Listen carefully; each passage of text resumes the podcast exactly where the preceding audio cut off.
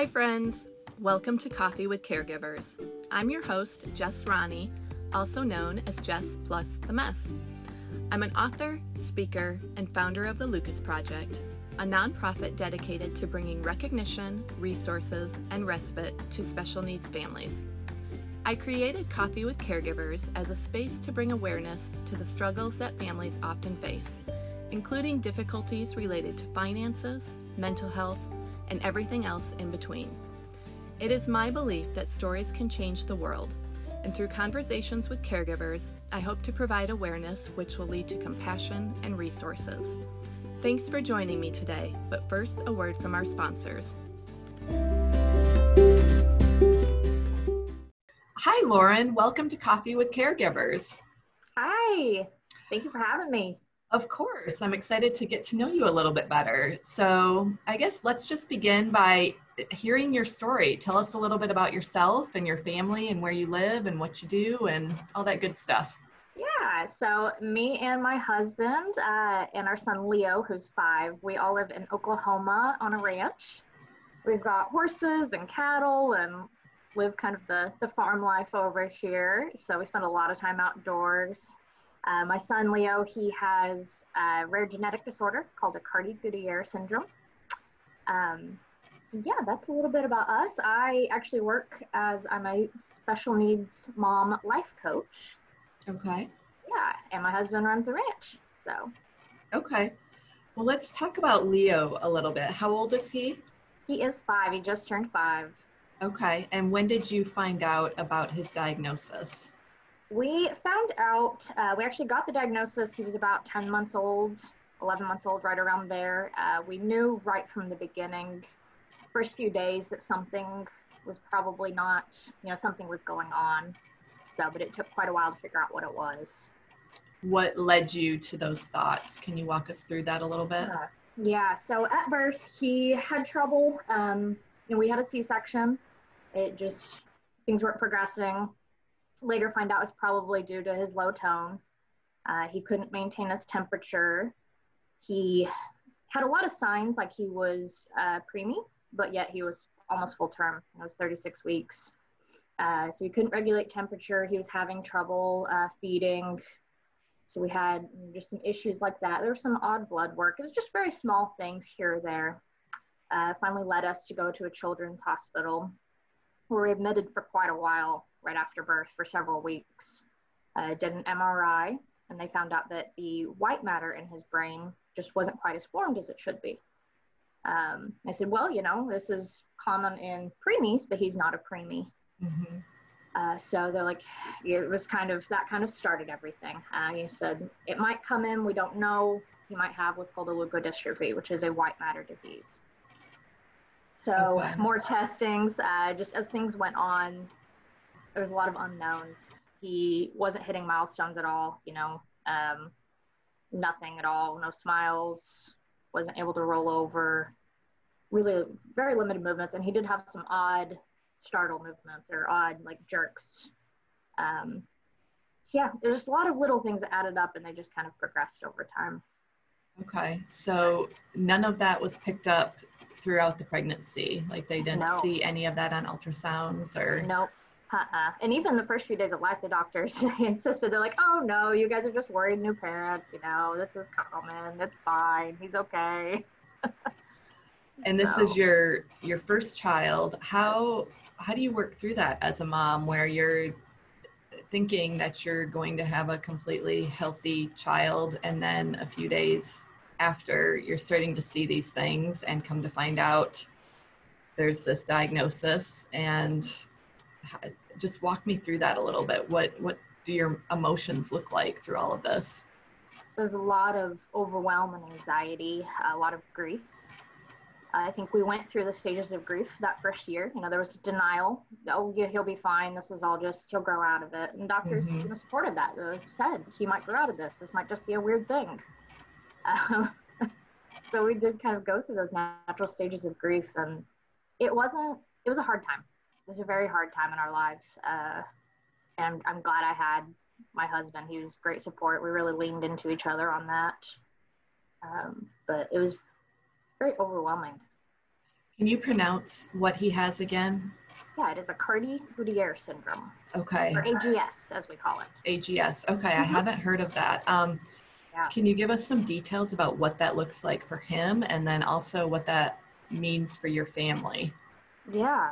So actually, even how we ended up getting that diagnosis, they did a full exome sequencing. You know, they took my husband and my blood and Leo's as well, and several month long process. But whenever we did get the results, the geneticist even had not heard of it.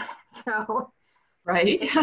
yeah, at the time, it's a fairly new disorder, fairly newly recognized disorder. Um, okay. Yeah, and there was about 400 cases diagnosed worldwide at that time. It's become quite a bit more prominent now.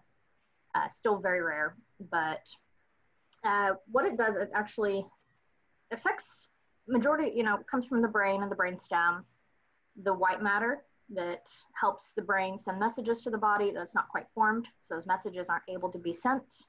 Also causes inflammation in the brain, calcifications in the brain. Um, so he will spike random fevers sometimes. We do still have trouble regulating temperature a little bit in that regard.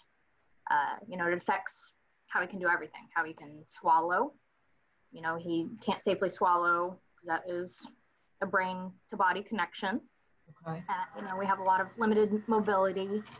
Um, but as far as cognition, he is he's very smart. So. Okay. At at like age level. You know, we can't quite answer that question because we're still working on communication and him able to express what he does know. But it's seeming it's seeming to be okay. that way. He is, you know, age appropriate, and he does have on an emotion level and a you know personal relationship connection, he always scores right on par with his age for those. So. Okay, and mobile, limited mobility. Yes, very. Uh, okay. We still have almost like a newborn in a functional okay. body in that regard. So you can't hold up his head very well. Um, he can prop sit with support for about, you know, with his head up for maybe 20 seconds to tops. So Will that be ongoing for the rest of his life? Yeah, probably so. Uh, okay. There's several types of AGS. He has TREX 1, which is one of the more severe types. So it's majority of what we've seen in TREX 1, children that are older, it is seeming to be that way. Okay. And he's in school and enjoys school, or I guess that's a loaded question with the pandemic and we, yeah, we actually, and... he was supposed to start pre-K uh, this past fall, but we held off because of the pandemic. So we'll be starting in this next fall, hopefully. Okay. And um, what what does I know it's way down the road for you guys um, with him only being five, but have you thought through what his future plan looks like, his transitional plan out of school? Have you given that any thought at this point? No, it's kind of I I haven't. I don't let myself think that far because the prognosis for his diagnosis isn't that long. Mm-hmm. Um, he's actually lived longer than they originally told us he would. Oh, so, oh, wow. Okay. Yeah. But we've came to find out, you know, we've learned more about this uh, disorder and everything. And I, what they told us originally is not true at all. You know, we know kids with this type that have lived to be 16, 17. So. Okay. I had um, doctors say similar things about my Lucas. Yeah. Um, even when I was pregnant in utero, they said most, uh, I uh-huh. mean, these babies never make it to birth. Wow. And then he made it to birth. And then, you know, probably a couple of years with, with everything he's got going on. And, you know, now he's 16 and they just, they've stopped making yeah. proclamations about his life because it's just like, it, it, none of them have come true anyway. So, and you can't exactly. live in that space, like always wondering if your child's going to die. Like exactly. we're all, we're all dying. And exactly. once you accept that, it's just, you take every day as a blessing and try to live in the present to the best of your ability. And it yep. is what it is. Um, so outside of his prognosis, what worries you about his future? Education level, I worry that no one's going to, you know, outside of our family, they're, I worry that they're not going to see him as a child. You know, um, I worry that they're not going to try to educate him because they think that he can't learn. Mm. Maybe because, mm. you know, I'm afraid that they won't try to teach him what he should be learning. And I'm fear that even to the little things, he'll be bored in school. Uh, so a lot of fears around that personally. I just fear that people won't understand that he is still a child. He just kind of locked in. Yeah. Locked so. Like his brain is locked in. Yes. In a body that doesn't do what it needs to do. Exactly. Yeah. It doesn't mean that he doesn't have thoughts and feelings and you know, but she very much does. Right. What do you wish other people understood about your situation as a family? Um, I know I've referenced this before, and I know for us, we get a lot of guilt about like, why don't you just bring Luke to whatever we're doing? Like, for instance, last summer we went to the beach and you know we posted pictures and people were like where's luke where's luke well to bring luke to the beach is an exhausting undertaking and i know as luke's mom that he won't enjoy the beach and he will just plop himself in the sand and start eating sand and then scream to go get back in the van until we get back in the van and then he sort of ruins it for everybody. So we ended up getting a caregiver for him. Do you have anything like that that you wish you could just explain? Like this is this is why this is difficult in our family or this is why we do something the way that we do it? Yeah. I'd say just you know how much longer it takes us to get places oh right i mean it's not you know our our mornings look different and it's just extra steps you know mm-hmm. along the way and when we go to a restaurant i always feel so guilty when the waitress, you know, they ask, well, what, you know, what would he like? And I appreciate them acknowledging him and asking what he wants. And I'm like, oh, nothing for Leo. And I'm like, oh, great. They think that I'm not feeding my child. Right. because he's all G-tube fed, you know, he doesn't eat table food. Right. so that's always, you know, I get some weird looks on that. Uh, it doesn't bother me as much as it used to, but yeah, but you don't want to like dive into your whole story with. Yeah, and you know I have before, just because you know you just get anxious and you're like, oh, oh, and they they look at you like you're crazy. So. right. So you said like it takes you a lot longer to get places. Can you walk us through sort of what that process looks like? Yeah, he, you know, so he's all G-tube fed, so we have to premix his food, make all that up. Um, especially in the mornings, it's a little bit more difficult. You know, he we have to get all of his medications. There's several medications he takes in the morning together. Um, even just getting him ready for school, it's he has zero movement himself, so it is hard to dress him. You know, it takes twice as long to get him dressed, twice as long to brush his teeth. Uh, you know, bathing him is not easy. He has a bath chair. The lifting, there's a lot of heavy lifting. Uh, he's getting heavier, but we don't have lifts or anything yet in the house. Um, you know, loading him up into the wheelchair with all the stuff that comes with him. Especially on therapy days where we have to take his eye gaze device and, you know, it's just a lot. Yeah, it's just a lot more. But we try to get him out as much as we can. Um, he loves to go places. So okay. it just takes us longer to get out of the house. Right yeah, and my Luke doesn't love to go places. He would much rather oh, stay in yeah. his little dungeon in the basement and yeah. play on his iPad. And we have to kind of force the issue occasionally to like yeah. know you're going to experience something new in your life other than your iPad. Yeah. But it is, it's, I mean, it's a sacrifice all the way around um, because it's exhausting. I mean, we, we have the same equipment too, the strollers and the diaper bag and the extra yep. juice and the sippy cups and the clothes and all that stuff. Extra clothes because something's going to happen. Yep, same here. Well, I'm a huge believer in self care, and I'd like you to talk a little bit about your business and what you do and offer for special needs moms. Yeah, and you know, like I said earlier, I'm a life coach for special needs moms, and I came about this life coaching actually out of a place of necessity. I needed help. I needed to start taking care of myself. I wasn't mm-hmm. at all. Um, so, you know, I kind of stemmed out of that and I was like, why is this not a thing? You know, this is such a difficult journey to be on. Um, it's not, there's not a lot of support. So I wanted to be that person for somebody. Um, you know, life coaching is really focused on, and my program is very focused on changing our mindsets. And, you know, mindset is really everything about it, uh, but also a lot of that self care. So take care of your mind, and you're going to be better taken care of in your body as well. Your family is going to be happier. Uh, the whole house is going to be happier for it. You know, it's kind of silly, but happy mom equals happy home. Right. Kind of like the life situation. Happy so. wife, happy life. Exactly, exactly. And you know, there's a lot of things that we work through. It's, it's a lot of working through overwhelm and kind of digging down to the root of the issues of things. You know, what what's really causing that overwhelm? Is it your anxiety about it, or is it not? It's usually not actually a time management issue. It's usually stemming down from being anxious about something. You know, we deal with a lot of perfectionism and moms oh, thinking right. they're not good enough. yes, this is a big one. Um, I hear a lot of moms that have so much guilt about not working on therapies with their children or not, you know, saying at the end of the day, I didn't do enough for my child. And that's really just how you're seeing it, you know. It's I try to help them through that and to see that working with your child on therapies is great, but also playing with your child is great. Loving your child is great.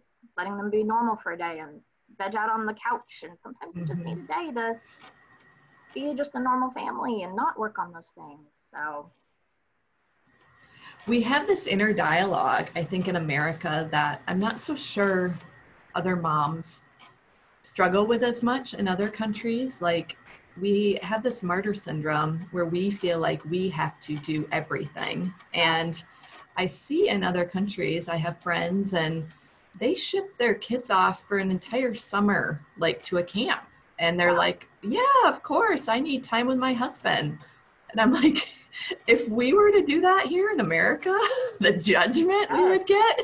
Yes. or like I have a mom friend who her kids all go to bed at eight o'clock every night so that she can spend time with her a couple of hours with her husband. And it's like, I don't know why we can't give ourselves permission to do things like that here in America or allow the professionals to do their job. Like you're saying, there is so much guilt around, I didn't work on this therapy and this therapy and this therapy with my child, or like it's okay if other people do that stuff and step in and take some of those roles and we allow ourselves some downtime. But mm-hmm. it's such a struggle here. Why do you think that is? It comes from a lot of the perfectionism. I think it's how we were raised, honestly. You know, we were, and it depends, you know, on the person. I can't speak for everybody, but I think we were taught that if you're a mom, you live for your family. And to be a good mom, you have to be perfect. You know, you have to do all the mom things but also a lot of us work too. Right. I know I'm, I'm a working mom and it's, you know, I work full time and maybe plus. and it's, it just stems from a lot of that need to be perfect. And that's how you get everyone's acceptance. That's how you are valuable. You know, we're not getting our self worth out of our own self. We're getting our self worth from external validation. Mm-hmm and all the hard work we put in. And that again goes back to this American dream, I think, where yes. you put your head down and you just keep working and then you get the pat on the back or the raise or and then not only do you just keep working but then you have to like put post a pretty picture on instagram oh, yes. of how put together your whole life your is better be spotless in that right. and you better be too like okay your face and your hair extensions and your mm-hmm. lashes and everything better look perfect which yep. i try to so go against the green on that and have posts like awful looking pictures of myself on instagram just to like push against that dialogue like no i'm not walking around with hair extensions and you know fake lashes on all day long oh. in my chaotic life like there's no way i could do that so yeah i wish i wish we could start to change that that mindset here because i do think other countries are much better at giving themselves grace and allowing themselves these pockets of relaxation.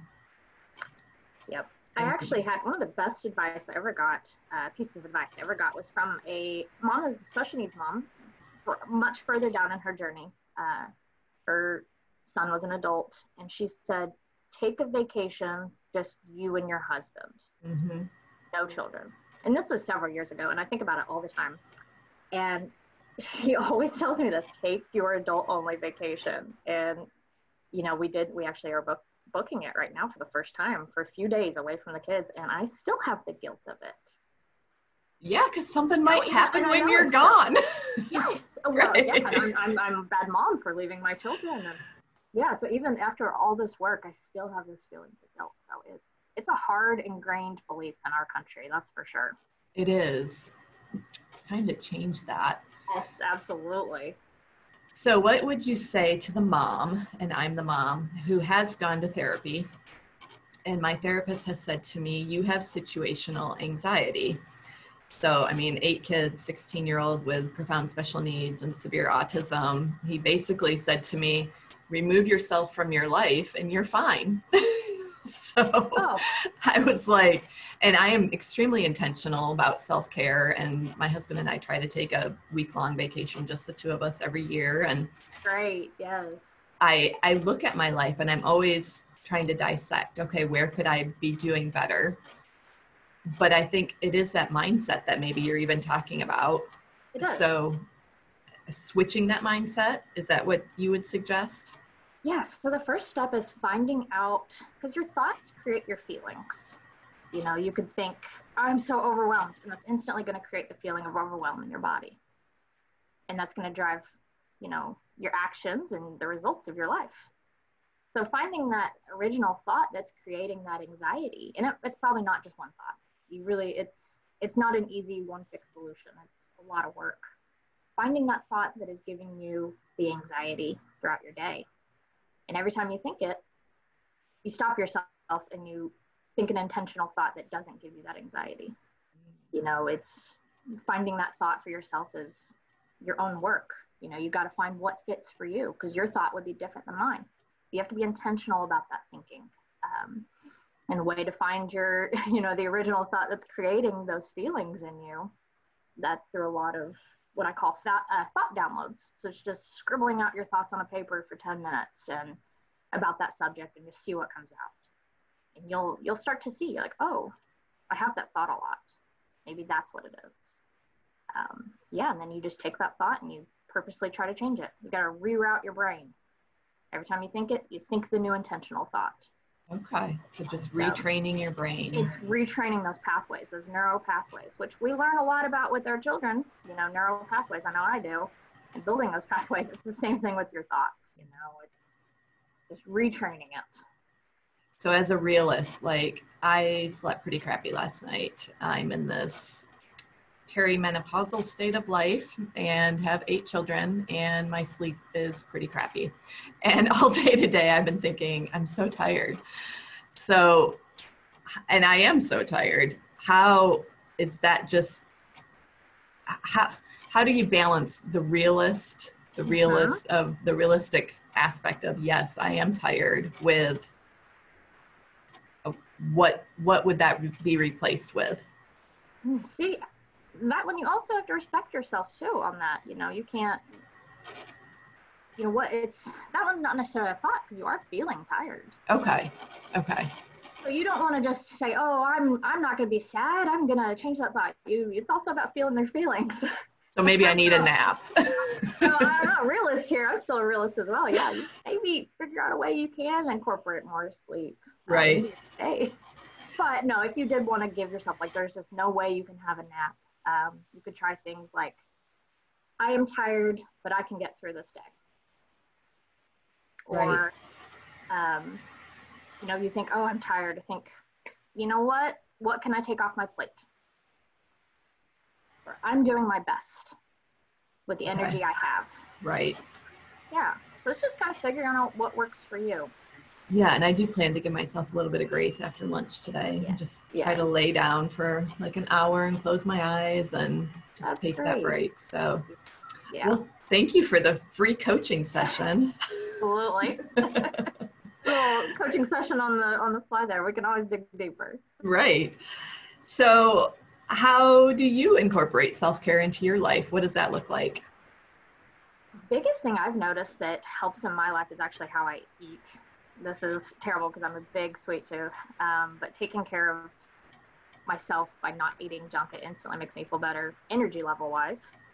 Um, so making sure I'm not just eating out of survival mode or eating my feelings. Mm-hmm. Um, that's just probably the most basic way. But, you know, my husband's really good about asking, what do you need? Go take time for yourself. You know, we, we have kind of a balancing act of that, getting to do things that we want, scheduling them in and saying, hey, tonight from eight o'clock to nine o'clock, I'm doing this. You have the kids. So, mm-hmm. and you know, blocking out that chunk of time for myself and doing something I just love, something I want to do. Uh, you know, it's very cliche, but I take a lot of bubble baths. Same here. Yep, I mean, that's that's my happy place. So, yep. I think it's really being. I've learned to be intentional about my time off, you know, my time away, and just remembering I'm a person outside of mom.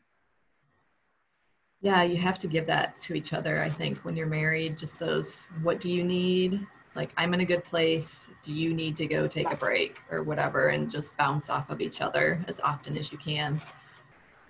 Yeah what what are some ways that people have helped you helped your family through this whole journey?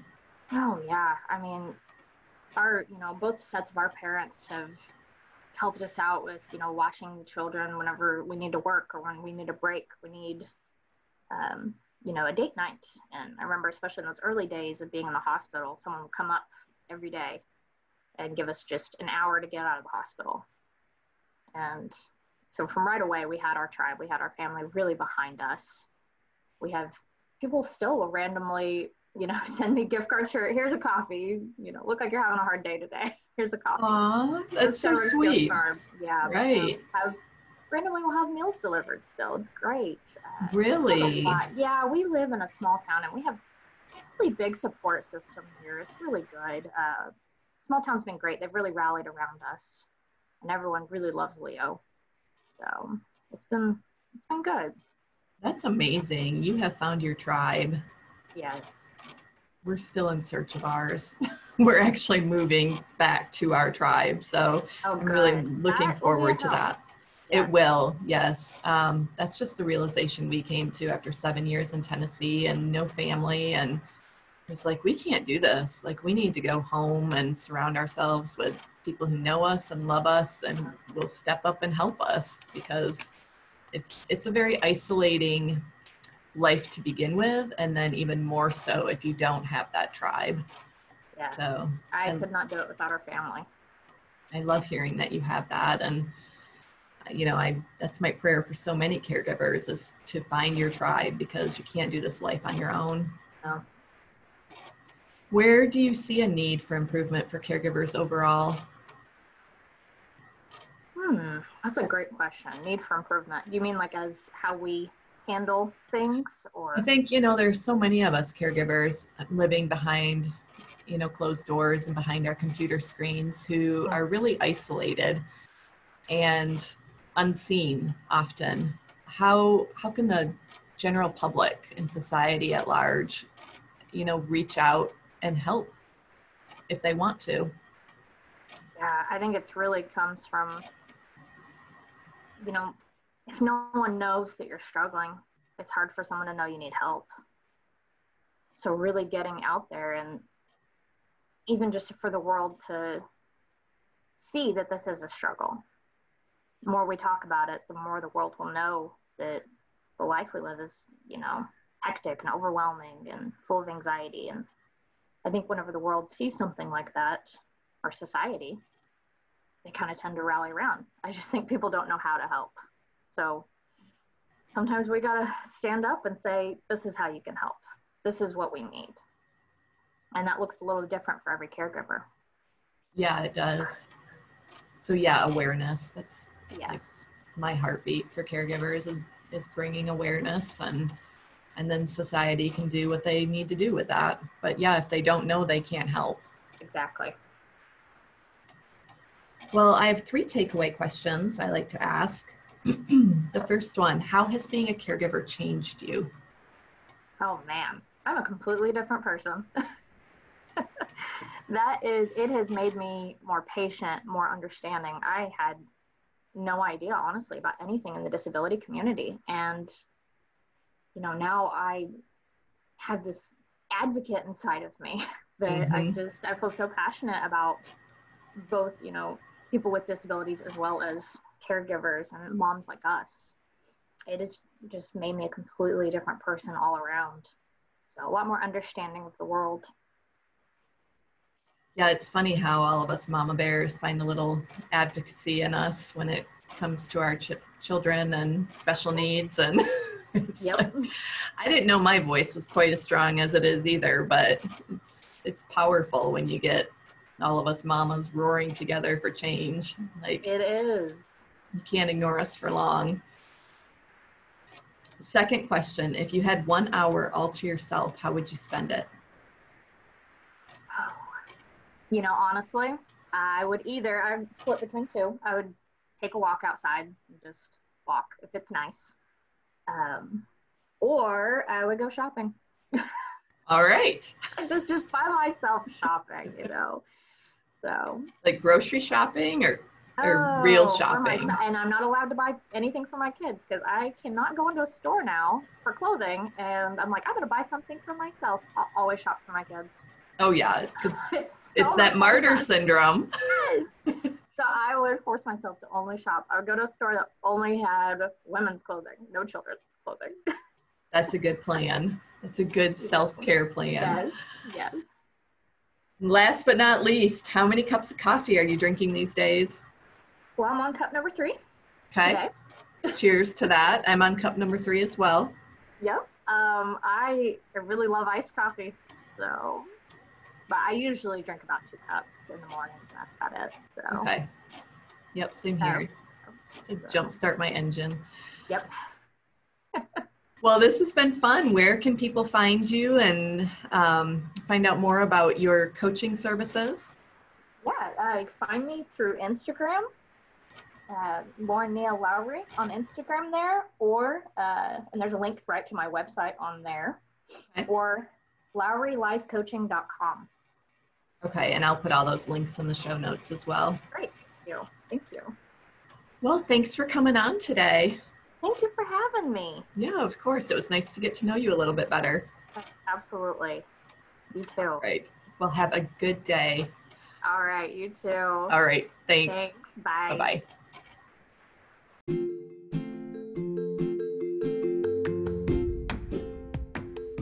Thanks for listening today. If you want to know more about the Lucas Project, find us at thelucasproject.org.